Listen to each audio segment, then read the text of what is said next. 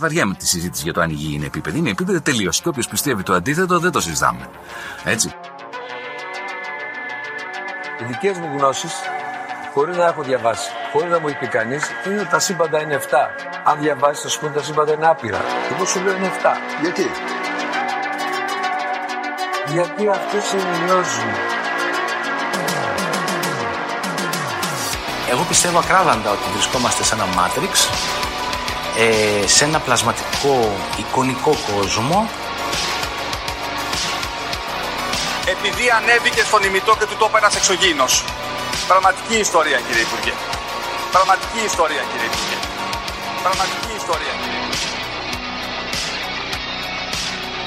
για να μπορέσετε να έχετε επίγνωση αυτών των φρέσκων πραγμάτων που τρέχουν γύρω μας τώρα τελευταία εκπομπή παρουσίασης 8 τόμοι και ένα αρχαίο ελληνικό σύμβολο μόνο 29 ευρώ τζάμπα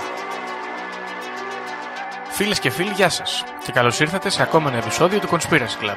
Είμαι ο Γιώργος και όπως πάντα μαζί μου ο Δήμος. Δήμο! Γεια σου Γιώργο, γεια σας φίλες και φίλοι ακροατές και ακροάτριες. Καλώς ήρθατε για άλλη μια φορά στη λέξη των συνωμοσιών. Γιώργο, πώς είσαι, τι κάνεις; Εδώ Δήμο μου φανταστικά, πάρα πολύ ωραία. Δουλεύω. Δεν περνάω καλά. Και να το πούμε σε αυτό το σημείο, φίλες και φίλοι, μην τρώτε το, τον πρόλογο. Δεν είναι καλό πράγμα η δουλειά.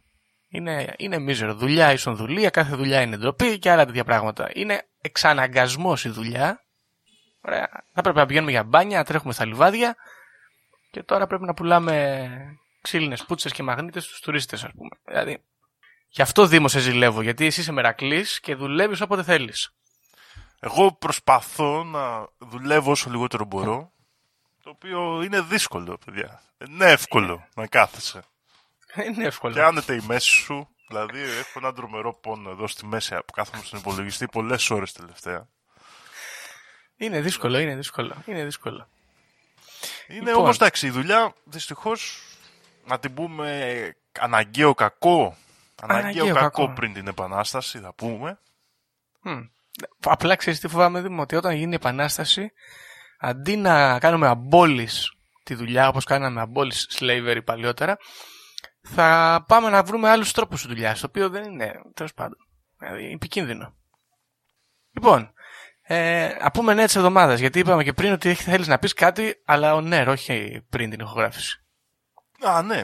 Και το, στο θέμα που το λέγαμε αυτό αφορά την Eurovision φυσικά. Μμ, Eurovision. Που επιβεβαιώνοντας όλα τα προγνωστικά το πήρε η Ουκρανία.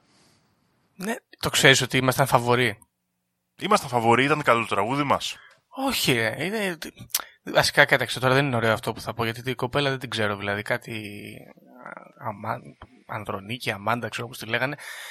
Ήταν ένα πράγμα λίγο σαν, να... σαν Bjork από την Κυψέλη. Ήταν και Σουηδή αυτή νομίζω, ε. η Κάτι τραγουδίστρια. περίεργο, ναι. Κάτι αυτό από- το indie.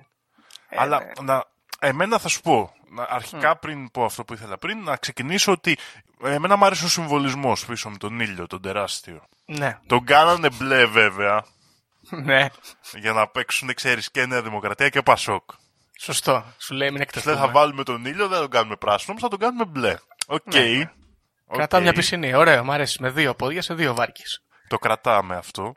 Ε, αλλά για το αποτέλεσμα τώρα, θέλω να πω δηλαδή, πιστεύεις ότι το δώσανε στην Ουκρανία γιατί μπορεί να είναι η τελευταία φορά που συμμετέχει σε Eurovision ως κράτος; Όχι, πολύ βαρύ αυτό τώρα. Όχι, ελπίζω όχι δηλαδή. Αλλά κοίταξε. Δεν Επειδή είναι τώρα όμως τελε- λίγο έτσι. Κατά... Είναι λίγο. θέλω να πω. κοίταξε, είναι ύποπτο, αλλά θα σου πω. Πρώτα απ' όλα ο νικητής διοργανώνει τη Eurovision την επόμενη χρονιά. Οπότε θα γίνει στην Ουκρανία η Eurovision. Τώρα ελπίζουμε να γίνει στην Ουκρανία η Eurovision. Το άλλο όμως που μας απασχολεί, γιατί έχει αλλάξει αυτό. Παλιά ψήφιζε, εσύ έστελνες μήνυμα, θέλω να κερδίσουν οι Λόρντοι, ας πούμε, έστελνες ένα ευρώ εκεί κτλ. Τώρα είναι διπλό. Ψηφίζουν οι κριτέ, έχουν βάλει τους ειδικούς να ψηφίζουν, και μετά πάει και η ψήφος του κοινού. Και σύμφωνα με τους κριτές, εγώ έμαθα, γιατί δεν είδα, δυστυχώς, ότι η Αγγλία ήταν η καλύτερη. Που δεν, έχει να γίνει χίλια Οκ. χρόνια αυτό το πράγμα. Και μετά πήγε το κοινό και σε συμπαράσταση, υποθέτω, ως- στον Ουκρανικό λαό, ψήφισε Ουκρανία και το σήκωσαν. Άρα αυτό ανατρέπει τις θεωρίες μου, καθώς αλλά αυτό θα προερχόταν από τους κριτές. Άρα απλά ο κόσμος, ας πούμε, Ναι, ναι. συμπαραστάθηκε. Στα Ακριβώς. βάσανα που όντως περνάει αυτή τη στιγμή ο Ουκρανικός λαός. Μμ. Όπως και να έχει, δεν τα έχω ακούσει τα τραγούδια, θα τα ακούσω κάποια στιγμή, θα πω και εγώ τη γνώμη μου. Κοίτα, εγώ είμαι υπέρ Ισπανίας, να το πω εγώ τώρα εδώ. Ισπανία, πολύ δυνατό τραγούδι. Και ήμουν πολύ υπέρ με την ε, Κύπρο, αλλά οι μασονικές στοές τη βγάλανε εκτός τελικού και έτσι δεν μπορέσαμε να θριαμβεύσουμε. Εμείς τι θέση πήραμε; Εμείς πήγαμε καλά. Πήγαμε, σου πω, αμέσως 8η νομίζω. 8η Όγδοη. θέση είχε πάρει και η Άννα Βύση φορώντας τη στολή από το Lineage. Στην Κωνσταντινούπολη, αν θυμάμαι καλά. Μέσα στην πόλη, Δήμο μου. Α, όχι, έλτης. ήταν, όχι ήταν, ή ήταν η επόμενη χρονιά που τον είχαμε κερδίσει. Μμμ, Μάλλον τώρα θα ήταν σε η γελάσω. επόμενη χρονιά που τον είχαμε κερδίσει. Μπορεί, μπορεί. Στην Ελλαδίτσα μας δηλαδή. Έτσι φαίνεται. Τέλος πάντων, λοιπόν, αυτό τι άλλο έχουμε, για να δω. Ήθελα να πω κάποια ιστορία τουρισμού, αλλά την είπαμε πριν, τώρα να μην την επαναλαμβάνουμε. Παιδιά, υπάρχουν κάποιοι άνθρωποι, θα πω μόνο, οι οποίοι αναρωτιέσαι εν- ενίοτε πώς καταφέρνουν να επιβιώνουν στην πραγματική ζωή. Και εννοώ τους τουρίστες. Και το ζήτημα Δήμο είναι, για να γίνεις, να έχεις μάλλον την ικανότητα να γίνεις τουρίστας, να έχεις αυτή την προνομιακή θέση στην κοινωνία, πρέπει να είσαι τέτοιος άνθρωπος ή απλά τυχαίνει ας πούμε. Αυτό αναρωτιέμαι. Δηλαδή πρέπει να είσαι έτσι νεκροζώντανο ζόμπι ας πούμε για να μπορείς να, να σου δίνει η κοινωνία τη δυνατότητα να γίνεις τουρίστας ή απλά ξέρω εγώ μερικοί είναι τόσο καθυστερημένοι που μας κάνουν εντύπωση. Αυτό είναι το ερώτημα που με βασανίζει. Κοίτα να δεις, το προνόμιο του να γίνεσαι τουρίστας νομίζω στο δίνει μια καλή κοινωνία. Οπότε είναι ένα αρνητικό αποτέλεσμα μιας καλής κοινωνίας κάπως. Αρνητικό είναι. Ε, αν λάβουμε υπόψη μας την επιρροή που έχει ο τουρισμός στα διάφορα μέρη. Α, οκ. Ε, Εγώ μιλάω προς το άτομο περισσότερο, κατάλαβες. Ναι, ως Δηλαδή, προς εσύ- το άτομο είναι αυτό που λέμε καλές εποχές φτιάχνουν αδύναμους άνθρωπους. αυτό Σωστό. νομίζω είναι η κατάσταση εδώ πέρα. Λοιπόν, όχι, να σου πω κάτι, θα το πω. Θα το πω για να γεμίσει και το εισαγωγικό σημείωμα. Φτιάχνουν το δρόμο, φίλες και φίλοι ακροατές, εκεί στο Σιδάρι που λέγαμε τις προάλλες. Και ρίχνανε την πίσα και πατάγανε οι τουρίστες με τις αγιονάρες πάνω στην καυτή πίσα, λιώνανε τα πλαστικά. Μετά περπατάγανε ξυπόλοιτοι, λιώνανε να πούμε οι πατούσες τους. Δεν υπάρχει ούτε αίσθημα αυτοσυντήρησης μάρακα στο μυαλό τους. Μποτάκια τελείως. Πολύ δυνατή. Μπράβο τους. Έχουμε άλλα νέα. Δεν έχει νέα αυτή η εβδομάδα. Δεν ξέρω, Γράφουμε. όχι, δεν ήταν. Ένας της Νέας Δημοκρατίας εκεί εγγενίαζε μια βιβλιοθήκη με νοβοπάν, άδεια, χωρίς βιβλία, σε ένα σχολείο. Αλήθεια. Ναι, δηλαδή και έχουν, έχουν φτάσει στο επίπεδο που έχει κάτι τέτοια νέα. Τώρα αυτός λέει, του ζήτησαν πριν έξι μήνες να δωρήσει, να φτιάξει μια βιβλιοθήκη σε ένα σχολείο και να δωρήσει. Είναι κάτι υπουργός, δεν ξέρω, βουλευτής. Και ε, εγγενίαζε, ξέρω εγώ, κόβανε με το μα, ψαλίδι εκεί τις κόκκινες αυτές τις κορδέλες που βάζουν και ήταν η βιβλιοθήκη άδεια. Ε, Έξι ράφια νοβοπάν. Άμα με είχαν πάρει εμένα, θα τους την είχα βάλει πιο γρήγορα. Ωραίο. Δεν Ωραία. υπάρχει θέμα. Κάτι τέτοια νέα δηλαδή. Δηλαδή απουσία νεών, έτσι. Αυτό Αποσία θέλω νέων. να πούμε. Καλό, καλό, ναι. No news, good news που λέμε. Τα πάντα ακριβένουν όπως λέγαμε και πριν. Καλά πάει Ίσως- γενικά όμως. Ο καιρός έχει φτιάξει. Λέω να καταργήσουμε τα νέα της εβδομάδας και να κάνουμε δελτίο καιρού στην αρχή. Πώς σου φαίνεται; Αυτό επίσης, ναι, είναι ενδιαφέρον. Που είναι πιο χρήσιμο, ίσως πιο ωραίο. Μπορούμε και τα κάνουμε και με αγροτικά. Τι να φτεύεται. Κάθε Ναι, περίοδο. ωραίο. Γιατί ο Δήμος είναι αγρότης και εγώ είμαι παραλίγο γεωπόνο. Έχουμε κάποια σχετική εμπειρία με την καλλιέργεια ας πούμε, της γης. Οπότε ίσως το κάνουμε έτσι, αλλά τι να κάνουμε Γιώργο; Δεν υπάρχει πάντα υλικό για εισαγωγικό σημείωμα. Μας το ζητήσατε, δεν θα το σταματήσουμε. Υποτεθέτουμε. Μάλλον, ναι. Ωραία. Και αφού κάναμε αυτό το πολύ πενιχρό εισαγωγικό σημείωμα, φίλες και φίλοι, να μπείτε να ακούσετε την Ισπανία, έτσι. Το ξαναλέω, Eurovision Ισπανία, πάρα πολύ ωραίο τραγούδι. Και ήρθε η ώρα να συζητήσουμε και για μία συνωμοσία, ε. Γιατί είναι πότε Ναι. συνωμοσιολογικό, τι λες. Ακριβώς. Και Γιώργο, εγώ σήμερα δεν θα μιλήσουμε ακριβώς για συνωμοσία. Μμ. Θα είμαστε πιο πολύ στη θεματική που άνοιξε με τον Άλισερ Κράουλι και Α, λοιπά. ωραία. και θα μιλήσουμε για τα έργα και τις δραστηριότητες ενός ανθρώπου Έλληνα Μμ. στην Ελλάδα που λειτουργήσε και θα μιλήσουμε τέλος πάντων γιατί δεν μπορώ να κάνω και πολύ καλύτερο εισαγωγικό για τον Άγγελο Τανάγρα. Μάλιστα, δεν το ξέρω τον κύριο. Λοιπόν, ούτε εγώ τον ήξερα τον κύριο και είναι πάρα πολύ ενδιαφέρον και για να κεντρήσω το ενδιαφέρον σου Γιώ- Γιώργο θα σου πω ότι ήταν ο ιδρυτής της ελληνικής εταιρείας ψυχικών ερευνών. Υπόπτος. ύποπτος και είναι μια πάρα πολύ ωραία ιστορία. Πατέρας της ελληνικής παραψυχολογίας, λέει εδώ. Ακριβώς. Μάλιστα. Ο Άγγελος Ανάγρας λοιπόν υπήρξε στρατιωτικός ιατρός, είχε σπουδάσει στην Ελλάδα και στη Γερμανία και μετά κατατάχθηκε στο στρατό, παίρνοντας μέρος σε πάρα πολλές από τις μεγάλες μάχες εκείνης της περίοδου, με τελευταία την καταστροφή της Σμύρνης, Μα, μάλιστα, οκ. την οποία επιτελούσε εκεί μάλιστα είχε ένα ρόλο υγειονομικού χαρακτήρα, κάτι με το αποχετευτικό σύστημα της Σμύρνης, ήταν εκεί τοποθετημένος. Οκ. Μετά την αποστράτευσή του, έτσι, τη συνταξιοδότησή του καλύτερα, το 1923, ένα χρόνο μετά, ο ίδιος ιδρύει την Ελληνική Εταιρεία Ψυχικών Ερευνών. Εντάξει, το 1923. λοιπόν. Τώρα, αυτό δεν είναι ένα τυχαίο γεγονός για εκείνη την περίοδο. Γιατί εκείνη την περίοδο έχουμε μια έλευση, ας το πούμε έτσι, μια αναζωπήρωση του όλου του θέματος του παραψυχολογικού στα αστικά σαλόνια της Αθήνας. Ωραία. Εντάξει. Και τι εννοώ με αυτό, εννοώ ότι οι μεγάλες προσωπικότητες εποχής μαζεύονταν σε διάφορες περιοχές και κάνουν σεάνς, Α, ωραίο. όπως λέγονται, και προσπαθούσαν να επικοινωνήσουν με νεκρούς, παραδείγματος χάρη, να επικοινωνήσουν τηλεπαθητικά και όλα αυτά τα ωραία. Ε, συγκεκριμένα πολύ διάσημα έχουν μείνει οι εκδηλώσεις και τα, μάλλον τα βράδια που γίνονταν σεάνς και διάφορες τέτοιες παραψυχολογικές εκδηλώσεις στο σαλόνι του σατυρικού συγγραφέα ε, Σουρή. Α, τι λες. Ήταν φαν. Ήταν φαν πάρα πολύ και στα σαλόνια, στις, στα, σαλ- στο σαλόνι του και σε αυτές τις εκδηλώσεις έπαιρναν μέρος διάφοροι διάσημοι της εποχής, μεταξύ των οποίων και ο Κωστής Παλαμάς και διάφοροι άλλοι. Είχε δηλαδή δημιουργηθεί φασούλα. ναι, είχαν παρεάκι. Ως μέλος, ως αρχίατρος έτσι, του στρατού και μέλος έτσι, αυτής της ε, ελίτ, είχε πάρει μέρος σε τέτοια σαλόνια και ο Άγγελος Τανάγρας, ο οποίος όμως ταυτόχρονα και ως επιστήμον είχε και μία, ας το πούμε, πιο θετική προσέγγιση στο πράγμα. Ναι, λογικό. Και γι' αυτό ίδρυσε την Ελληνική Εταιρεία Ψυχικών Ερευνών κατά τα πρότυπα της αντίστοιχης Αγγλικής, η οποία υπάρχει ακόμα μέχρι και σήμερα, η οποία είχε ιδρυθεί γύρω στα 50 χρόνια νωρίτερα, το 1880 κάτι. Μμ. Δεν είμαι σίγουρος ακριβώς, μπορούμε να το βρούμε. Λοιπόν, η Εταιρεία Ψυχικών Ερευνών λοιπόν είχε ως σκοπό να μελετήσει όλα τα, τα φαινόμενα αυτά που φ- φαίνονταν να είναι εκτός της επιστήμης με επιστημονικό όμως τρόπο. Ήταν ένα όραμα αυτό που είχε ο δόκτωρ Τανάγρας και μέσα σε αυτά τα πλαίσια ξεκίνησε πάρα πολύ δυναμικά κάνοντας πολλές συνεργασίες και αυτό φάνηκε από την πολύ αρχή όταν το 1927 ορίζεται επίτιμος πρόεδρος της εταιρείας ο Γάλλος νομπελίστας Σάρλς Ρισέ.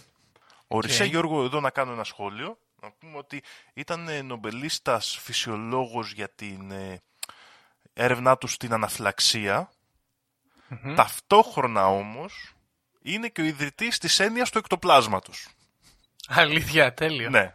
Δηλαδή ήταν ένα- μια πολύ σημαντική φιγούρα, ας πούμε, στις ψυχικές έρευνες εκείνη την περίοδο, στο τέλος του 19ου, αρχές 20ου αιώνα. Και μέλος και της Αγγλικής Εταιρείας Ψυχικών Ερευνών. Αυτός πολύ χωμένος. Η- Από ό,τι βλέπουμε δηλαδή ο Τανάγρας έχει κάνει σοβαρές επαφές στο χώρο, στο Ναι, παγκόσμιο, το οποίο φαίνεται και αργότερα. Συγκεκριμένα, ο ίδιος Τανάγρας ανακηρύσσεται επίτιμο μέλος της Βρετανικής εταιρείας το 1930 και ε, αρχίζει τη μεγάλη του ας πούμε και συγγραφική και ας το πούμε έτσι ερευνητική πορεία προσπαθώντας να μπει στο χώρο που ονομάζεται πλέον επίσημα παραψυχολογία. Οκ. Ε, ο Γάλλος ε, Τσάρλ Ρισέτ είναι τρομερή μούρη. Ναι, ναι, ναι. Τρομερή μούρη. Είναι πω πω. Ωραίος. Και αυτό σήμερα θα το δούμε από την ελληνική μεριά. Είναι όμως ένα σημαντικό κεφάλαιο της ιστορίας, ξέρεις. Αυτό, αυτό το κεφάλαιο της παραψυχολογίας, δηλαδή ότι παίρνουμε το πνευ- τα πνευματικά φαινόμενα και τα φέρνουμε σε μια έρευνα πιο επιστημονική λίγο, είναι ένα ε, κεφάλαιο εκεί στις αρχές του 20ου αιώνα πολύ σημαντικό, πολύ βαρύ. στο οποίο Ναι, είχαν ναι, πάρει ναι. μέρος, ξέρεις, και πάρα πολλοί άνθρωποι. Δηλαδή από το, ποιον θες να σου πω, από το Sir Arthur Conan Doyle μέχρι οτιδήποτε άλλο. Ο, ο ιατρός Τανάγρας λοιπόν ξεκινάει με αυτή την εκρηκτική του πορεία και Ναι. ένα από τα πρώτα πολύ μεγάλα του έργα, πολύ σημαντικό, αποτελεί την ε, ανάπτυξη της ε, θεωρίας της ψυχοβολίας. Ψυχοβολίας. Η ψυχοβολία, η οποία αργότερα θα δούμε ότι αποτέλεσε και ένα συγκρουσιακό σημείο στην ιστορία μας, θα το δούμε αργότερα, αναπτύχθηκε σε ένα έργο το οποίο ήταν κυρίως γραμμένο στα γαλλικά. Σε ένα έργο λοιπόν που λεγόταν Le Destin et la Chance, δηλαδή το πεπρωμένο και η τύχη στη, στην έρευνα της ψυχοβολίας, κάπως Οκ. έτσι, το οποίο αναφέρει ουσιαστικά ότι κάποιες υποσυνείδητες, ας το πούμε έτσι, καταστάσεις μέσα μας μπορούν να εκφραστούν στον εξωτερικό κόσμο, να πάρουν μορφή και αυτό μπορεί να γίνει είτε με την επιρροή τους σε υλικά μέσα, παραδείγματος χάρη να μετακινήσω ένα ποτήρι, Τηλεκίνηση. είτε με το η ψυχή μου να διεισδύσει στην ψυχή ενός άλλου ανθρώπου και να Α, διαβάσω τις σκέψεις του, Τηλεπάθεια. είτε, τρίτη περίπτωση, να επηρεάσω την φυσιολογία ενός ανθρώπου, με λίγα λόγια να μην λειτουργεί καλά το σώμα του για κάποιο λόγο από την επιρροή μου, το οποίο είναι αυτό που λέμε πολλές φορές στην Ελλάδα το κακό μάτι. Το μάτι, το μάτι. Έτσι. Η Ωραία. θεωρία της ψυχοβολίας έγινε δεκτή με πολύ, ας το πούμε, ενδιαφέρον στους χώρους της παραψυχολογίας και μάλιστα ο νομπελίστας ποιητής Μωρίς Μετερλίνκ Όλο Γάλλοι είναι είπε, εδώ. ε, Βέλγος νομίζω είναι Α, οκ. αυτός, είπε ότι κάποια μέρα αυτή θα είναι η αλήθεια του μέλλοντος για αυτό το έργο. Μμ. Η ψυχοβολία λοιπόν ήταν η πρώτη θεωρία που πρότεινε την υπόθεση ότι ο διάμεσος, το medium, Σωστό. όπως το αναφέρεται, ε, α- αναφέρεται αρκετά συχνά, μπορεί να προβλέψει επίσης ένα μελλοντικό περιστατικό. Γιατί, γιατί το ίδιο το προκαλεί ουσιαστικά.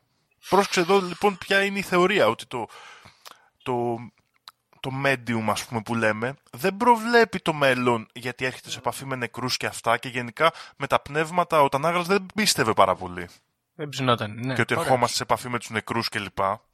Πίστευε ότι το medium είχε την ικανότητα μέσω της ψυχής του να προκαλεί αλλαγές που να φαίνεται ότι έχει προβλέψει το μέλλον. Άρα δεν είναι ενόραση, είναι Δεν είναι μετουσίαση. όραση. Όχι, είναι ακριβώς. Είναι, δηλαδή, μέσω της λογικής ψυχοβολίας είναι ότι κάποιοι άνθρωποι έχουν την ικανότητα ψυχι- να κατευθύνουν κάποια ενέργεια που φέρνει αλλαγή στο περιβάλλον μας. Ενδιαφέρον πολύ αυτό. Πέρα από αυτά, η εταιρεία, για να μιλήσουμε λίγο περισσότερο, των ψυχικών ερευνών ανέπτυξε κατευθείαν μια πολύ μεγάλη ε, έτσι, ποικιλία δραστηριοτήτων από τα πολύ πρώτα έτη της λειτουργίας της. Ξεκίνησε την έκδοση του περιοδικού Ψυχική Έρευνε το 1925 και ταυτόχρονα ε, οργάνωσε σε συνδυασμό με τις άλλες εταιρείες ε, έτσι, ψυχικών ερευνών, την αντίστοιχη μεγάλη της Γαλλίας, αυτή για την οποία ήδη έχουμε μιλήσει τη- του Λονδίνου και άλλες, το τέταρτο Διεθνές Συνέδριο Ψυχοφυσιολογίας το 1930 στην αίθουσα του Συλλόγου Παρνασσός, Ωραία. όπου εκεί βρέθηκαν για πρώτη φορά στην Ελλάδα κάποιοι από τους μεγαλύτερους ε, Παραψυχολόγους. έτσι, ας πούμε. παραψυχολόγους της εποχής. Το ενδιαφέρον λοιπόν που σχετίζεται με αυτές τις συνεργασίες είναι ότι από το τρίτο διεθνές συνέδριο, το προηγούμενο που είχε γίνει στο Παρίσι, ε, το 1927, δηλαδή τρία χρόνια πριν το τέταρτο που έγινε στην Ελλάδα, ο Τανάγρας μαζί με την ελληνική εταιρεία ψυχικών ερευνών, που είχε γνωριστεί τότε με τον ε, δόκτωρ Βαρκολιέ, αυτός ήταν Γάλλος και πρόεδρος αντίστοιχης εταιρείας στη Γαλλία, άρχισαν να οργανώνουν πειράματα τηλεπάθειας μεταξύ των ε, πρωτευουσών στις οποίες βρισκόντουσαν αυτές οι εταιρείες. Τι, Προσπαθούσαν να πιάσουν ε, σύνδεση. Ακριβώς, προσπαθούσαν να πιάσουν σύνδεση και γίνανε πειράματα ανάμεσα στην Αθήνα, τη Βαρσοβία, το Βερολίνο, Βιέννη, Νέα Υόρκη, στο οποίο ουσιαστικά Ε, αυτό που γινόταν ήταν ότι πηγαίνανε στα αντίστοιχα αστεροσκοπία εκεί των διαφορών ε, περιοχών, παίρναν ακριβείς μετρήσεις για το χρόνο και προσπαθούσαν να κάνουν τηλεπαθητικά ε, πειράματα τα οποία ε, γινόντουσαν ως εξής. Παραδείγματος χάρη για τα πειράματα που έγιναν μεταξύ Αθήνας και Παρισιού, δηλαδή μεταξύ των εταιριών του Τανάγρα και του Βαρκολιέ, υπήρχαν κάποια άτομα στο Παρίσι, κάποια άτομα στην Ελλάδα και εναλλάξ λειτουργούσαν ως πομπή και δέκτες σε κλα- πολύ ε, αυστηρά καθορισμένες χρονικές περιόδους. Okay. Οι πομπή ουσιαστικά σκεφτόντουσαν πολύ έντονα κάποια σχήματα και οι δέκτες τα ζωγράφιζαν σε ένα χαρτί. Αυτό ήταν το πείραμα. Ακραίο. Ναι. Σ- πήγε Υπάρχουν αυτό; στοιχεία Ναι. Ταυτόχρονα, μετά, σ- για να τελειώσουμε το πώς γινόταν μετά η επικοινωνία, τα χαρτιά αυτά μπαίνανε σε φάκελο κατευθείαν, χωρίς να τα δει κανένας, και στέλνονταν Για επαλήθευση, ας πούμε. για επαλήθευση. Σωστά. Λοιπόν, σε ένα από τα πρώτα πειράματα λοιπόν, που έγινε μεταξύ Αθήνας και Παρισίους στις 14 Ιανουαρίου του 1928, η ελληνική ομάδα είχε δύο medium, την Κωνσταντίνα Λικολαίδου και μία νεαρή με το όνομα Ελπινίκη, και είχε ταυτόχρονα σαν ε, επιτηρητές τους νευρολόγους δόκτωρα Βλαστό και δόκτωρο Κωνσταντινίδη, τον γιατρό Ζε- Ζαφυρέλη, τον πανεπιστημιακό καθηγητή ψυχολογίας Βορέα και τον πανεπιστημιακό καθηγητή φαρμακευτικής Εμμανουήλ. Ρε, ψάχνονταν ο κόσμος τα χρόνια εκείνα τελικά. Α, αυτό, γι' αυτό αναφέρω τώρα περισσότερο τα ονόματα, για να δείξουμε εδώ ότι υπήρχε όντως ενδιαφέρον από την επιστημονική κοινότητα για αυτές τις ε, διαδικασίες. Τα πειράματα αυτά υποτίθεται ότι λειτουργήσαν σε ένα καλό ποσοστό επιτυχίας. Μάλιστα, Οκ. υπάρχουν και αρκετές ε, σημειώσεις που φαίνεται ότι τα σχήματα δεν είναι ολόιδια, αλλά είναι αρκετά κοντά. Εντάξει, είναι και πρώιμες οι, Έτσι. οι διαδικασίες, βέβαια.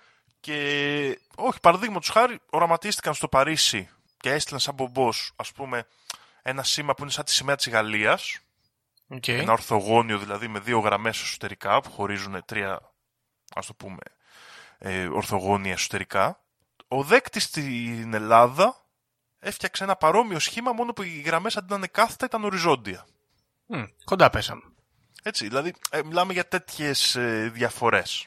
Ε, με- στη συνέχεια αυτών των πραγμάτων και σε συνδυασμό, ξέρεις, και με την ε, επικοινωνία, ας πούμε, με τις εταιρείες του εξωτερικού, αλλά και με τους επιστήμονες που ενδιαφέρθηκαν, όπως είδαμε, για αυτά τα πειράματα, έρχεται ουσιαστικά από τη δεκαετία του 30, τα μέσα της δεκαετίας του 30, η κορυφαία από, το απόγειο, ας πούμε, της αποδοχής της εταιρείας ψυχικών ερευνών στην Ελλάδα. Οκ. Αυτό γίνεται με διάφορους, ε, δηλαδή μπο- εκφράζεται με διάφορους τρόπους. Ένας από τους οποίους είναι ότι η κόρη του Εμμανουήλ Μπενάκη, η Αλεξάνδρα Χορέμη, προσφέρει τεράστια χορηγία στην εταιρεία και αρχίζει να συμμετέχει και αυτή στις δραστηριότητες του έργου.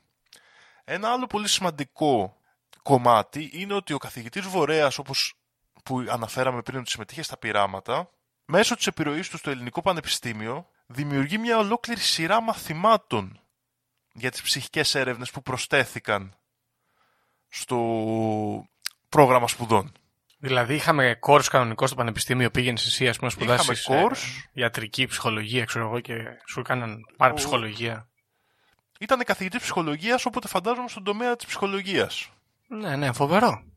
Λέγεται τώρα εδώ, και δεν υπάρχει ακριβώς πολύ, ας το πούμε, επιβεβαίωση, αλλά λέγεται ότι τα μαθήματα αυτά σταμάτησαν μετά από μερικά εξάμηνα λόγω θρησκευτικών διαμαρτυριών. Ε, ρε, τον φάγανε οι παπάδες και αυτό είναι το βορέα. Δεν ξέρουμε όμως σίγουρα. Μμ. Συνεχίζει λοιπόν αυτή η τρομερή ιστορία και δυστυχώς, μαζί με πολλά άλλα πράγματα, η ανάπτυξη της εταιρείας ψυχικών ερευνών Ελλάδος έρχεται σε παρακμή με τον ερχομό του Δευτέρου Παγκοσμίου Πολέμου, το οποίο αφήνει ουσιαστικά τον Άγγελο Τανάγρα μόνος, μόνο του να κρατάει όσο μπορεί την εταιρεία και μετά το τέλος του Δευτέρου Παγκοσμίου Πολέμου ουσιαστικά τα πράγματα ήταν τόσο περίπλοκα πλέον όπου δεν αναπτερώθηκε ποτέ ξανά η εταιρεία των ψυχικών ερευνών, με τον Άγγελο Τανάγρα να πεθαίνει μόνος του ουσιαστικά και στηριζόμενος από μία, από έναν οργανισμό για τις ψυχικές έρευνες της Νέας Υόρκης. Ουσιαστικά δίνανε- φτωχός. Ναι. Του, α, του δίνανε σύνταξη, ας πούμε. Ναι, του δίνανε στέλνανε σύνταξη λόγω ας πούμε, της... ε, Της συνεισφορά άστο. του. Ναι, ναι. Και Πέ, το- Πέθανες σε πολύ μεγάλη ηλικία όμως σε όταν πολύ άγραψε. μεγάλη βλέπω. ηλικία, 93 ετών το 1971. Αρκετά Ναι. χρόνια μετά. Και μάλιστα τα, τα ημερολόγια του και όλες του οι σημειώσεις κλπ. βρίσκονται εκεί. Στο κέντρο ερευνών. Στη Νέα Υόρκη, ναι. Μμ. Δεν βρίσκονται στην Ελλάδα. Ωραία. Να σε ρωτήσω κάτι. Το κέντρο ερευνών το ελληνικό έχει κλείσει πλέον; Ναι, δεν υπάρχει πλέον. Εντάξει. Κρίμα. Δεν βρέθηκε ένας άνθρωπος να, κάνει, να συνεχίσει το έργο. δεν έχει βρεθεί ενδιαφέρον και ουσιαστικά και τις πληροφορίες που έχουμε αρχίσει και βλέπουμε γιατί όπως θα καταλαβαίνεις ενώ είναι λίγο big story δεν έχουμε πολλές πληροφορίες. Ναι, οκ. Η αλήθεια είναι ότι έχουμε, ξέρω εγώ, τρία-τέσσερα περιστατικά και πέντε-έξι ονόματα, αλλά. Μμ.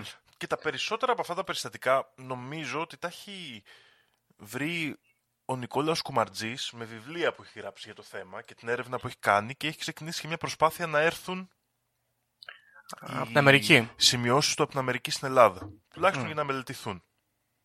Σωστός. Ωραίος. Λοιπόν, τώρα θα αναφέρουμε εδώ τι είχε πει ο Τανάγρας με λίγα χρόνια πριν το θάνατό του, σε ηλικία 91 ετών, ήταν το 1969, μιλώντας στην εφημερίδα Ακρόπολης για το κλείσιμο της ελληνικής εταιρείας ψυχικών ερευνών, στην οποία αναφέρει ότι εγώ φεύγω με τη θλίψη ότι το έργο μου, η ίδρυση της εταιρείας ψυχικών ερευνών, αυστηρός επιστημονικών, υπήρξε πρόωρος δια τον τόπο μας, όπου το πλήστον ή αδιαφορεί ή εξακολουθεί να ενδιαφέρεται δια εντυπωσιακά παρεξηγήσεις των ψυχικών φαινομένων και αυταπάτας δίθεν επικοινωνιών με πνεύματα νεκρών. Κρίμα στην προσπάθεια δια εν έθνος με την κληρονομία των πυθίων και των μαντίων, το οποίο έπρεπε να προηγείται επί του πεδίου αυτού. Τέλειο. Εδώ να αναφέρουμε ότι ακριβώς λόγω της απέχθειάς του ως προς τα πνεύματα και στην επικοινωνία με τους νεκρούς, ο Τανάγρας είχε προσπαθήσει να αλλάξει τη λέξη διάμεσος ή medium με τη λέξη πυθία. Okay. Και σε διάφορες κυρίως γυναίκες που είχαν πάει στην ελληνική ψυχική εταιρεία για έρευνα και τον βοηθούσαν, τις ονόμαζε πυθίες. ναι. Πάρα πολύ ενδιαφέρον αυτό. εμένα μου Όλε, άρεσε. όλες, όλες έλεγε πυθία. Ναι. Αλλά Τέλειος. ως ε, τίτλος, κατάλαβες, όχι ως όνομα. Ναι, ναι, ήταν η λέμε, Ελπινίκη medium. πυθία. Ναι. ναι, ναι. Η πυθία Ελπινίκη, ακριβώς. Ωραία. Λοιπόν, αυτά λίγο πολύ Γιώργο για την ιστορία και θέλω να αναφέρω κάποια ενδιαφέροντα περιστατικά, οπότε άμα θες κάποια σχόλια για αυτό το θέμα και να συνεχίσω. Λοιπόν, θέλω να έχω ναι, κάποια σχόλια, μισό λεπτό. Καταρχάς, πολύ ωραίο θέμα. Μου αρέσει που πιάνουμε το καλτ πάλι. Αν και δεν είναι ο καλτ ακριβώς, είναι επιστήμονες που ασχολούνται με πράγματα που τα βλέπει ο κόσμος ως ο καλτ περισσότερο. Λοιπόν, πρώτα απ' όλα, ε, έχω σχηματίσει μια εικόνα για όλο αυτό, ρε Δήμο. Και δεν ξέρω αν είναι ωραία. Δηλαδή, έχουμε το Γαλλικό Ινστιτούτο, ωραία. Έχουμε το Αμερικανικό Ινστιτούτο και έχουμε και το Ελληνικό Ινστιτούτο. Ωραία. Το Βρετανικό είναι το πρώτο και το πιο σημαντικό. Και το Βρετανικό, ναι, και το Βρετανικό. Και είναι λοιπόν εκεί μέσα ο Τανάγρας και άλλοι τρει-τέσσερι, οι οποίοι αλλα, αλλάζουν τους ε, τίτλους. Λες και κάνουμε ένα σχηματισμό κυβέρνησης τύπου φεύγει από τα drums ο Νίκος και πάει στον Μπάσο και από, ο Γιώργος από τον Μπάσο πάει στα drums. Γίνεται ο ένας πρόεδρος στο ένα, επίτιμος στο άλλο και τα σχετικά. Επίσης, το γεγονός ότι είναι στηριγμένο τόσο πολύ στα άτομα αυτά τα 1, 2, 3, μου δημιουργεί την εντύπωση ότι εκτός από λίγο μασόνοι αυτοί όλοι, μην τρώγανε και τις χορηγίες. Από την Κοίτα να άλλη, δεις. από την άλλη, τώρα επειδή διάβασα αυτό στο τέλος του Τανάγρα την ε, δήλωση στην εφημερίδα, εγώ στεναχωρήθηκα λίγο. Δηλαδή, ο άνθρωπος πέθανε με καημό. Κοίτα να δεις. Ο Τανάγρας δεν ήταν σε θέση που να έχει κάποια οικονομική ανάγκη. Ήταν ε, συνταξιούχος του στρατού, από τον οποίο είχε αποφυτίσει σχεδόν με, το ρόλο, με, το, με τη θέση του στρατηγού. Μμ. Έτσι. Ναι. Σωστό. Αλλά εντάξει. Δεν βρισκόταν σε οικονομική ανάγκη. Και επίσης όλη τη διαδικασία αυτή την ξεκίνησε προς το τέλος της ζωής του. Ναι.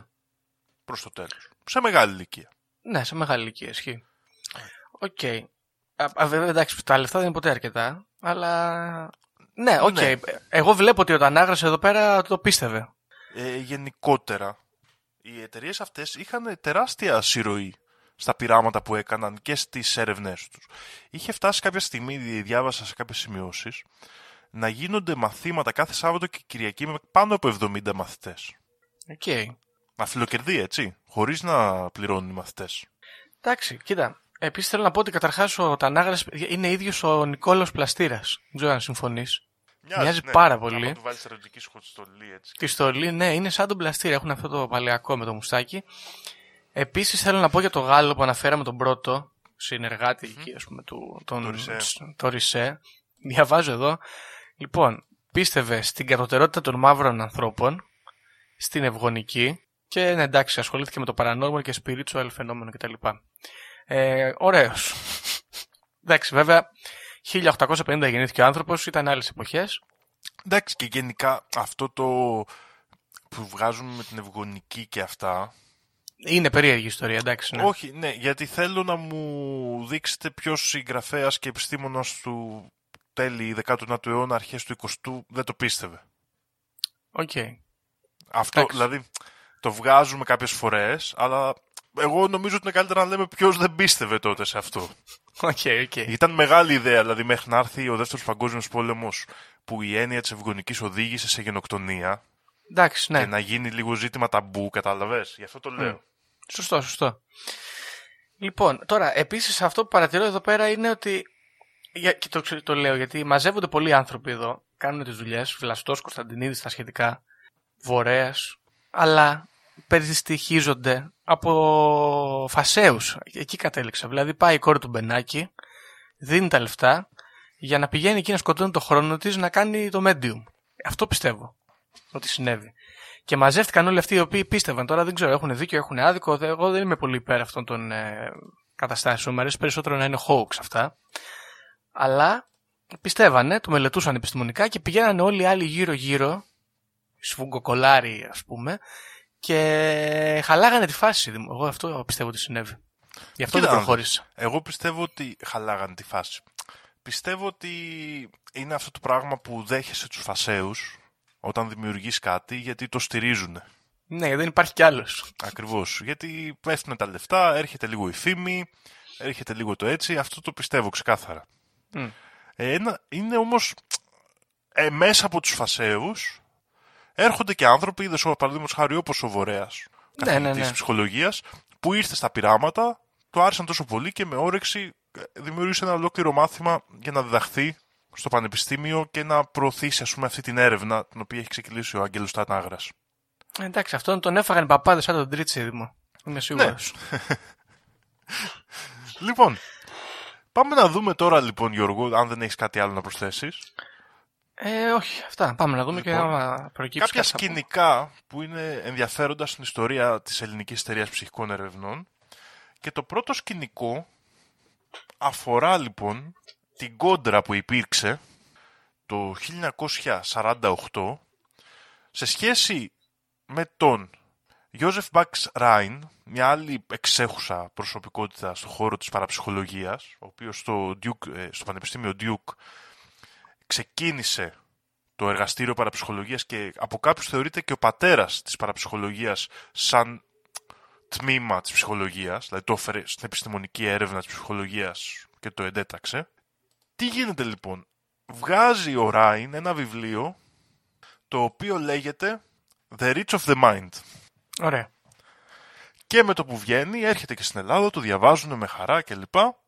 Και καταλαβαίνουν ότι αφορά τη θεωρία την οποία έχει αναπτύξει ο Τανάγρας πριν 20 χρόνια. Απαπα, του κλείψε το επιστημονικό έργο. Από τότε υπήρξε τεράστια κόντρα με αυτό και παρόλο που ο Ράιν έγινε πολύ κόντρα, δεν έχει γίνει ακριβώς διελεύκανση του αν ισχύει. Αν έγινε λογοκλοπή ή όχι. ας πούμε. αν έγινε λογοκλοπή ή όχι. Στην, ε, πάντως, στο βιβλίο του ο Ράιν ουσιαστικά μπορούμε να διαβάσουμε μια περίληψη στο οποίο αναφέρει ότι είναι μέσα από δική του έρευνα αποδεικνύει πως άγνωστες δυνάμεις του ανθρώπου έχουν την ικανότητα να επηρεάζουν το μέλλον και να επιδρούν ακόμα και σε φυσικά αντικείμενα. Ωραία. Το οποίο μοιάζει πάρα πολύ Με την ιδέα της με ψυχοβολίας. την ιδέα της ψυχοβολίας σε σχέση με το αν όντως υπάρχουν ενδιάμεση και αν αυτή η ενέργεια αλλαγής των καταστάσεων γύρω μας προέρχεται από ψυχική δύναμη. Μμ. Η Διεθνή στη διεθνή κοινότητα, λόγω ακριβώς της πολύ μικρότερης ας πούμε, επιρροής της ελληνικής ερε- εταιρείας ψυχικών ερευνών, το βιβλίο του Ράιν έχει, αρχίσει, έχει καθιερωθεί πολύ περισσότερο από το έργο Του Τανάγρα. του Τανάγρα. Ε, ρε, τον φάγανε τα κυκλώματα. Όπως Είχε και ο να άλλος τα έχει, κονέ. Είχε τα κονέ δημό. ακόμα και αν είναι λογοκλοπή, εδώ δεν μπορούμε παρά να θεωρήσουμε ότι ένα βιβλίο που θεωρείται πολύ σημαντικό στην παραψυχολογία, αν μη τι άλλο μοιάζει και στηρίζεται από ένα έργο που αρχικά δημοσιεύτηκε από τον Έλληνα ερευνητή. Και δεν μου λες ο Τανάγρας τι είπε γι' αυτό; Δεν ξέρουμε να έχει πει κάτι ο ίδιος, ξέρουμε όμως από επιστολές που στάλθηκαν από άλλα άτομα της εταιρείας ε, που το στήριζαν αυτό, οι οποίες ε, στάλθηκαν πάρα πολλές ε, σε, και στην εταιρεία και στο πανεπιστήμιο και στον ίδιο τον Ράιν και σε διάφορες άλλες εταιρείες που ζητούσαν ουσιαστικά στήριξη, ξέρεις, για να Ναι, ναι, οκ. ανατραπεί ας πούμε αυτή, αυτό το λάθος. Αυτή... Αυτή η αδικία θα έλεγε κανείς. Ναι. Η ακαδημαϊκή αδικία. Το κακό με αυτή την υπόθεση είναι ότι στα πλαίσια του χρόνου δεν έχει, έχει χαθεί κατά μία έννοια. Ε, δεν έχουν χαθεί πηγές από την πλευρά του Ράιν για το σκηνικό. Οπότε δεν ξέρουμε ακριβώς πώς Εντάξει, αντιμετωπίστηκε από τη δική του πλευρά. Βολικό.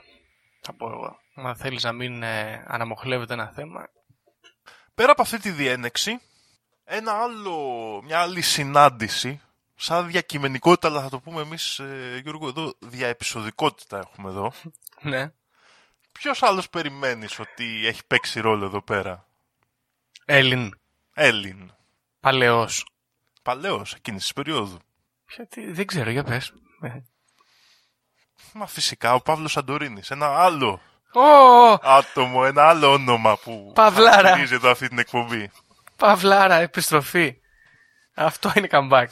Λοιπόν, το 1932 ο Τανάγρας γνώρισε μια διάμεσο που ονομαζόταν Κούλα Γκιόκα. Τέλειο. Μια πυθία, ας, ας χρησιμοποιήσουμε και εμείς τον όρο του. Έτσι πράγμα. Αυτή μπορούσε με το πλησιάζοντας και με το μυαλό της αλλά και με κουνώντας το σώμα της να επηρεάζει μαγνητικές βελόνες πηξίδας. Ω, Εντάξει. Ναι. Για αυτά τα ευρήματα, τα οποία τα είχαν εξετάσει και άλλοι καθηγητές πανεπιστημίου, είχαν βρεθεί δηλαδή σε πειράματα με την ε, Γκιόκα και έβλεπαν την επιρροή που είχε στο μαγνήτη, έφτασα σε αυτή του Παύλου, Σα- του, Παύλου Σαντορί, του Πολ Σαντορίνη, ο οποίος ενδιαφέρθηκε για το ζήτημα και λέει η ιστορία εδώ, χωρίς να ξέρουμε το αποτέλεσμα, ότι έγινε πείραμα στο οποίο ο Σαντορίνης έλεγξε τις ικανότητες της Γκιόκα. Μμ. Αυτό που ξέρουμε σίγουρα είναι ότι ο Σαντορίνης είχε απαιτήσει ουσιαστικά η, η πυθία Γκιόκα να φορά μόνο κομπινεζόν. Κίνκι ο Σαντορίνης. Νο- Γιατί όμως, για να μην έχει ραμμένους μαγνήτες Πάνω στα ρούχα της. στα ναι. ρούχα της κλπ. Μμ. και να μην βρίσκεται ο Τανάγρας μπροστά. Γιατί ο Τανάγρας λόγω της φήμης του εκείνη την περίοδου είχε αποκτήσει τη φήμη ότι είναι πολύ ικανός στην ύπνωση. Οκ. Οπότε λέει μην είναι ο Τανάγρας εκεί και μου κάνει ύπνωση και βλέπω ό,τι θέλει να δω. Άρε τον πονηρό, το Σαντορίνη. Λοιπόν, αυτό έγινε λοιπόν. Δεν όμως έχουν επιβεβαιωθεί το τι είδος Σαντορίνης και αυτά. Η ιστορία λέει όμως ότι επιβεβαιώθηκαν και μπροστά στα μάτια του τα πειράματα και αυτό επιβεβαιώνεται από μαρτυρίες που υπάρχουν, θα το βάλουμε αυτό, από έναν ε, φοιτητή του Πολ Σαντορίνη, τον Γιάννη Σαβάκη, ο οποίος έχει γράψει στο ίντερνετ για το πώς ο Πολ Σαντορίνης μέσω των διαλέξεών του έκανε νήξεις για την τηλεπάθεια, για τις ικανότητες του μυαλού και πόσο αυτές μπορούν να ξεπεράσουν αυτό που σήμερα κατανοούμε με την, την, με την τωρινή επιστήμη. Της τότε εποχής Α. φαντάζομαι, έτσι. Πίστεψε. Πίστεψε, πίστεψε από ό,τι Πίστεψε. φαίνεται. Ε, Έτσι, μπράβο. Και το τελευταίο σκηνικό στο οποίο θα αναφερθώ είναι πάρα πολλά τα σκηνικά. Άμα πάρουμε μικρά ή μεγάλα υπάρχουν αναφορές πειραμάτων, πώς γινόντουσαν, είναι ένα ενδιαφέρον έτσι, κομμάτι της ιστορίας μας. Αλλά το τελευταίο σκηνικό στο οποίο θα αναφερθώ έχει να κάνει ουσιαστικά με μια πυθία που βγήκε από την ε, Ελληνική Εταιρεία Ψυχικών Ερευνών και αφορά την πυθία Κικίδου. Πώς; Κικίδου, Κικίδου. όλα γιώτα, αν θες να το αναζητήσεις, η οποία υπήρξε η πρώτη πυθία στην ιστορία της Ελλάδας που βοήθησε την ελληνική αστυνομία στη διελεύκανση εγκλήματος και συγκεκριμένα στη διελεύκανση του εγκλήματος του Δράκου της Βουλιαγμένης. Ωραία, τέλεια. Εν τω μεταξύ είναι φοβερή κυρία η Ελένη Κικίδου, άμα τη δείτε. Έχει, φωτο... Έχει κάτι φωτογραφίες που κάνει ουνάγκη με τα δάχτυλα εκεί και χειραγωγεί, κάνει, ψυχ... κάνει ψυχοβολία. Η πυθία Κικίδου υπήρξε επί πολλά χρόνια συνεργάτης στο, στο Ίδρυμα του Τανάγρα από, και μάλιστα από πάρα πολύ μικρή εταιρεία από όταν είχαν εκδηλωθεί οι ψυχικές της δυνάμεις και το 1953 όντας σε αυτή καθιερωμένο ας το πούμε έτσι medium την κάλεσε ένας δημοσιογράφος που ασχολούνταν με την υπόθεση να πει τη γνώμη της στην υπόθεση. Η ίδια πήγε στην αστυνομία, στον αστυνομικό που ερευνούσε και του έκανε ουσιαστικά μια τέλεια περιγραφή του εγκληματία, που είχε, του δράκου της βουλιαγμένης, μέχρι που του αποκάλυψε και την τοποθεσία στην οποία βρισκόταν. Okay. Και η σύλληψη του Μιχάλη Στεφανόπουλου έγινε λίγα 24 ώρα αργότερα στο σπίτι του στο Λικαβιτό. Ρε την παιχτούρα. Ακραίο, ε.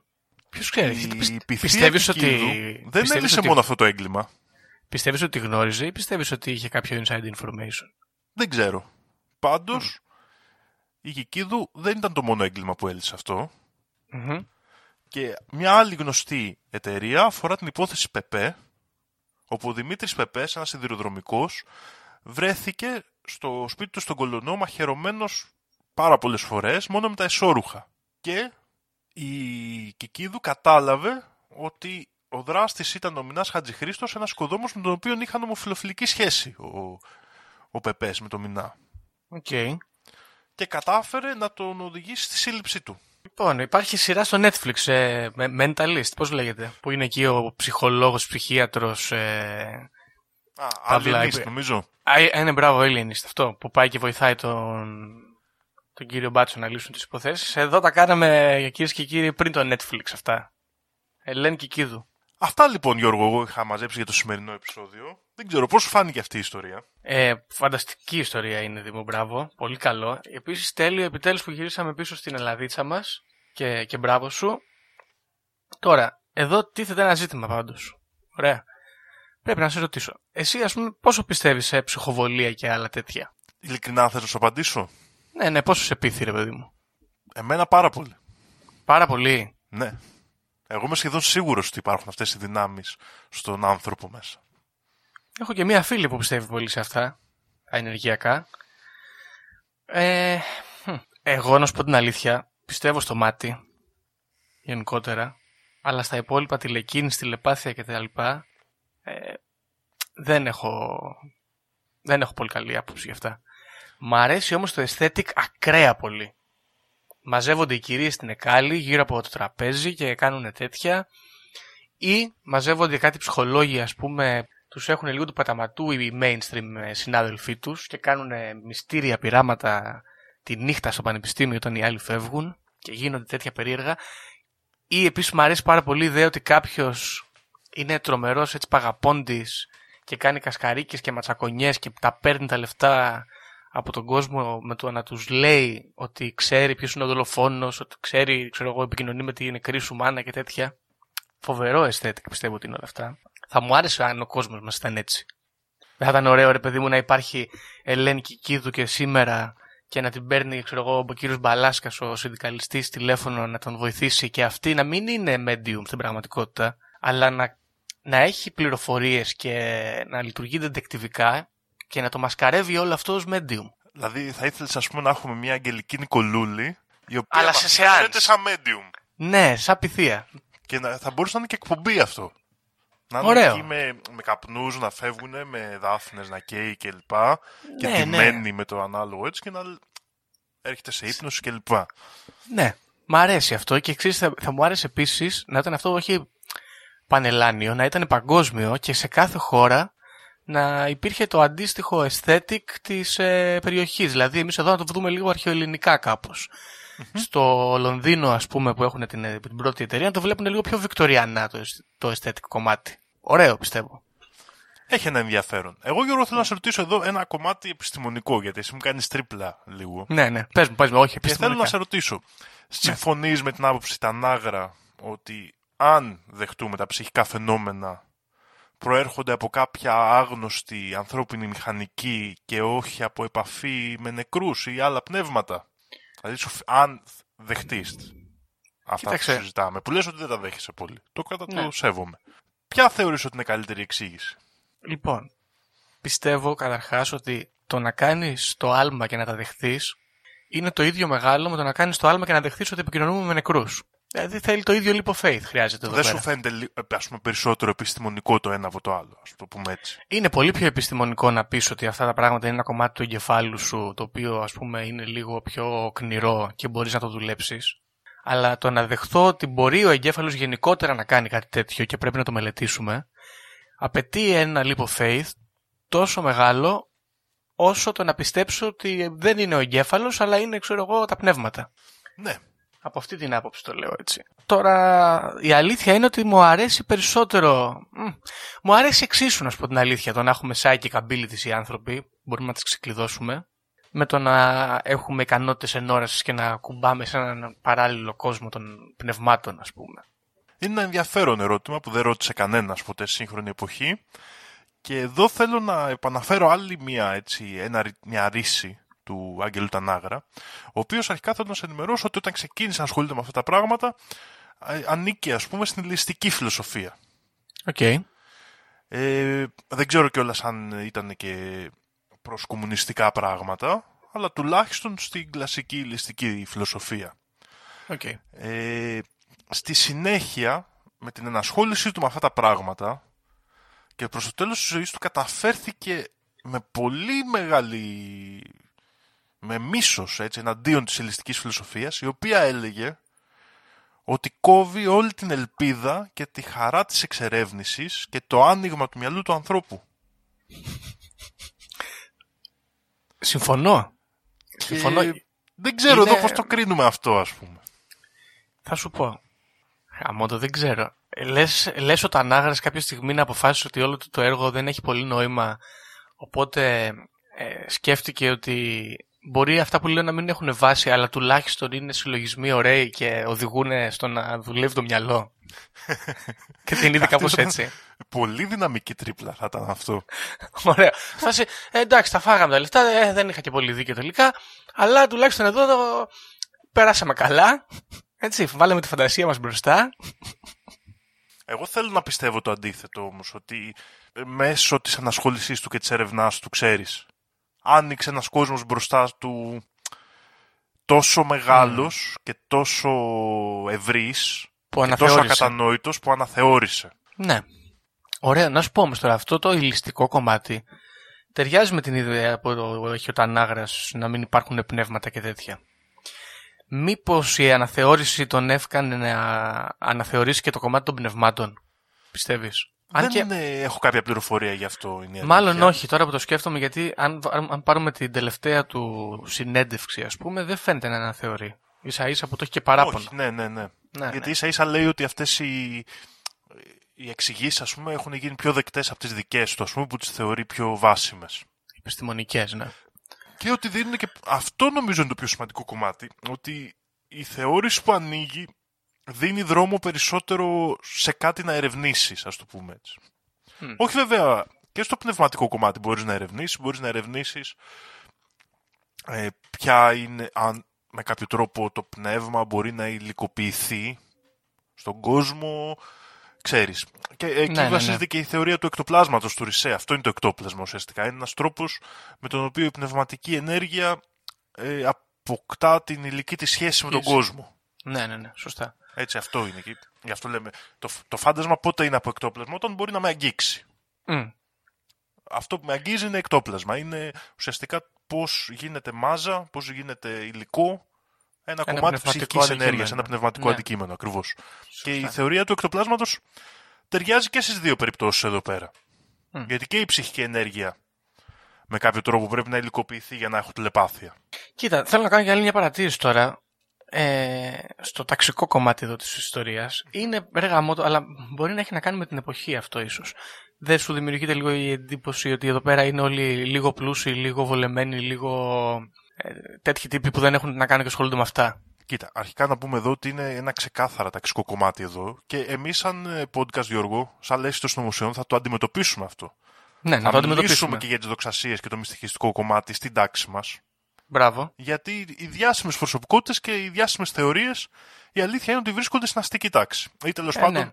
στην μπουρζουαζία, ας το πούμε Στην έτσι. μπουρζουαζία με σου γενική- πηγαίνει τώρα ο ελίτης με το σουρί και Ναι, κάνουν ακριβώς. σεάνς τώρα εντάξει, άντε γεια. Ισχύει αυτό, ξεκάθαρα. Ναι.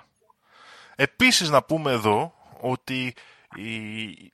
αυτοί οι τύποι εδώ πέρα όχι μόνο παίρνουν αυτές τις δοξασίες που πολλές από αυτές έχουν φτιαχτεί στο λαϊκό επίπεδο Μμ. Αλλά το απογυμνώνουν κιόλας Από, το από την πνεύμα- παράδοση τη Από λαϊκή. την παράδοση. Ναι, γιατί πάνε να το κάνουν επιστήμη και Ακριβώς. νούμερα. Αυτό το, αυτή την ιδέα την είχα και εγώ πάρα πολύ όταν τα διάβαζα αυτά. Ειδικά όταν έμαθα ότι ο Τανάγρας από, την, ε, ο- από τη Σμύρνη που έφυγε, που είχε γνωρίσει πολλές μάγισσες Μάγισσες. και λοιπά και πυθίες ας πούμε ξανά, ε, μετά την καταστροφή της Σμύρνης γύριζε στα προσφυγικά και τις μάζευε. Τι τις μάζευε δηλαδή; Τις ε, έπαιρνε για να δε- βοηθήσουν να γίνουν έρευνες και πειράματα στην εταιρεία ψυχικών ερευνών. Α, α, α, οκ. Μμμ. Όμως, ταυτόχρονα αρνούταν τις Ναι, εξηγήσεις οκ. που του έδιναν οι ίδιες για τις δυνάμεις τους. Ναι, ναι. Κατάλαβες τι γίνεται εδώ; Δηλαδή ήταν σαν να τους έλεγε ναι, οκ, την έχεις τη δύναμη, το σέβομαι, αλλά Αλλά δεν ξέρεις από πού προέρχεται στην πραγματικότητα. θα σου πω εγώ πού προέρχεται. Ακριβώς. Εντάξει, δεν είναι ωραία πράγματα αυτά.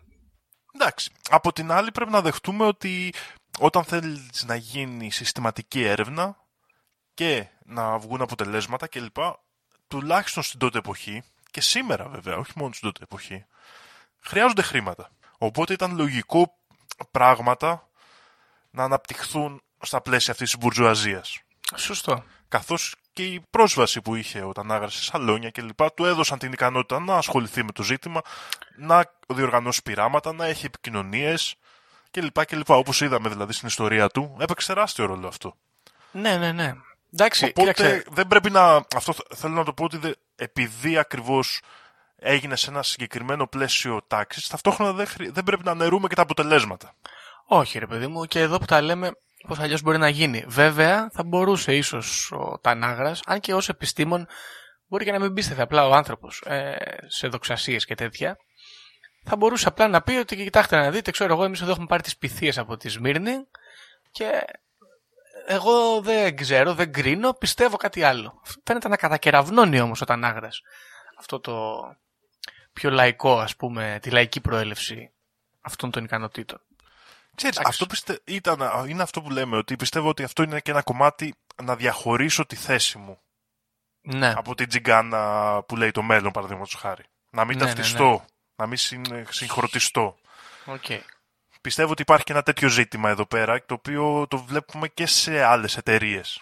Εντάξει, γιατί πρέπει να κάνεις και blend in για να επιβιώσεις. όλα τα άλλα. Ακριβώς, ακριβώς κάπως. Και είναι και λίγο αυτό το να το δούμε, αλλά να κρατήσουμε τη θέση ανωτερότητάς μας. Ναι. Το οποίο είναι μια πονηρή σκέψη. Δηλαδή το σέβομαι, θα φέρω τη μάντισα να τη μελετήσω, αλλά θα την ε, δεχτώ ως αντικείμενο και όχι ως υποκείμενο ακριβώς. Εντάξει, πολύ και- άσχημο. Αυτό να πω στη συγκεκριμένη περίπτωση εδώ ότι δεν ξέρω αν ισχύει για την ελληνική εταιρεία ψυχικών ερευνών και Ναι. νομίζω ότι από αυτά που διάβασα ο τρόπος που αντιμετωπίζονταν οι πυθίες και τα υπόλοιπα άτομα που συμμετείχαν στα πειράματα και αυτά ήταν Είχαν- πάντα με σεβασμό και Με σεβασμό. Και να σου πω κάτι, βλέπω εδώ το Wikipedia page του Άγγελου Τανάγρα, που το πραγματικό του όνομα είναι Άγγελος Ευαγγελίδης. Ε, και ο άνθρωπος εκτός από παραψυχολόγος, ψυχολόγος, ήταν και είχε λογοτεχνικό έργο σημαντικό. Έχει γράψει Ναι, πάρα ναι. πολλά πεζά, έχει κάνει μεταφράσεις αρχαίων, έχει, κάνει, έχει γράψει δοκίμια, έχει κάνει πολλή δουλειά και τα πεζά του, πολλά από αυτά, έχουν και θρησκευτικό χαρακτήρα, αλλά και χαρακτήρα πολύ επηρεασμένο από λαϊκή παράδοση, από ό,τι βλέπω εδώ. Ναι, ναι, ναι, ναι. Πολύ ωραία ιστορία, Δήμο. Μπράβο. Και ξανά μπράβο που έφερες σε ελληνικό θέμα. Συγχαρητήρια και μακάρι να μπορούμε και ξανά. Είναι σπανίζουν. Και επίσης, και ποιο είναι το ωραίο, ότι επειδή στην Ελλάδα είμαστε ένα χωριό. Είναι όλοι οι ίδιοι. Όλος ο κόσμος είναι ένα χωριό, εντάξει, δεν είναι. Εντάξει, Μην το είμαστε πιο συζητάμε. μακριά. δηλαδή, μπορώ να σκεφτώ 700 θέματα που μπορώ να κάνω με τον Ράιν, τον Ρισέ και όλους αυτούς. Δηλαδή, ένα εκτόπλασμα μπορείς να το κάνεις ένα θέμα. Να μιλήσεις πάλι για τους ίδιους. Ναι. Ε, παραψυχολογία μπορεί να κάνεις ένα θέμα. Να μιλήσεις για τον Ράιν πιο πολύ. ναι. Και πάλι με όλους τους άλλους. Δηλαδή, οκ, όλος ο κόσμος είναι ένα χωριό, αλλά στην Ελλάδα βλέπεις, κάνεις τα νάγρα, τάκ, σκάει και ο Σαντορίνης. Δεν ξέρεις τι χαμόγελο δημιουργήθηκε στο πρόσωπό μου μόλις τον είδα σε ιστορία. Τέλειο. Είναι, είναι, πιστεύεις είναι το λόγο μας ο Πόλ Σαντορίνης. Ο Πολ Σαντορίνη είναι το δεύτερο spirit animal εδώ της εκπομπής. Πιστεύω πρέπει να φτιάξουμε ένα σαν βωμό έτσι στη σελίδα μας. Σωστό, κάτι με για να φωτογραφίες κάνουμε- και λίγα ιστορικά. Κάποια στιγμή πρέπει να γίνει. Κάτι πρέπει να γίνει. Ωραίος και ο Σαντορίνης. Μ' αρέσουν Λοιπόν. όμως εμένα. Οι ψυχικές έρευνες Γιώργο μ' αρέσουν. Εντάξει, είσαι. πιστεύω- Πιστεύεις κιόλας εσύ. Πιστεύω, ναι. Πιστεύεις. Θες να κουνάς μικρά αντικείμενα. Ξέρεις τι, θα σου πω.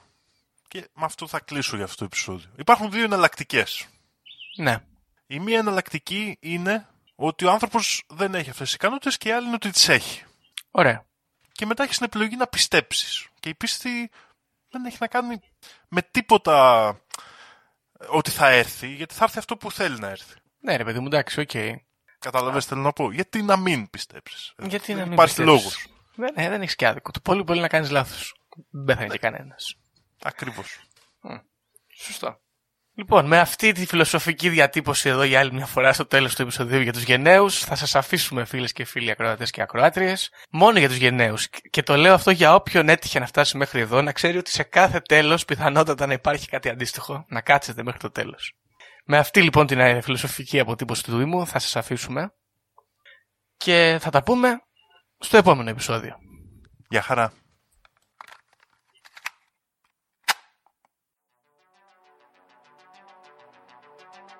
Βαριά με τη συζήτηση για το αν η γη είναι επίπεδη. Είναι επίπεδη τελείως. Και όποιος πιστεύει το αντίθετο δεν το συζητάμε. Έτσι. Οι δικές μου γνώσεις, χωρίς να έχω διαβάσει, χωρίς να μου έχει πει κανείς, είναι ότι τα σύμπαντα είναι 7. Αν διαβάσεις, θα σου πούνε τα σύμπαντα είναι άπειρα. Εγώ σου λέω είναι 7. Γιατί; Γιατί αυτέ συνειδητοποιούν.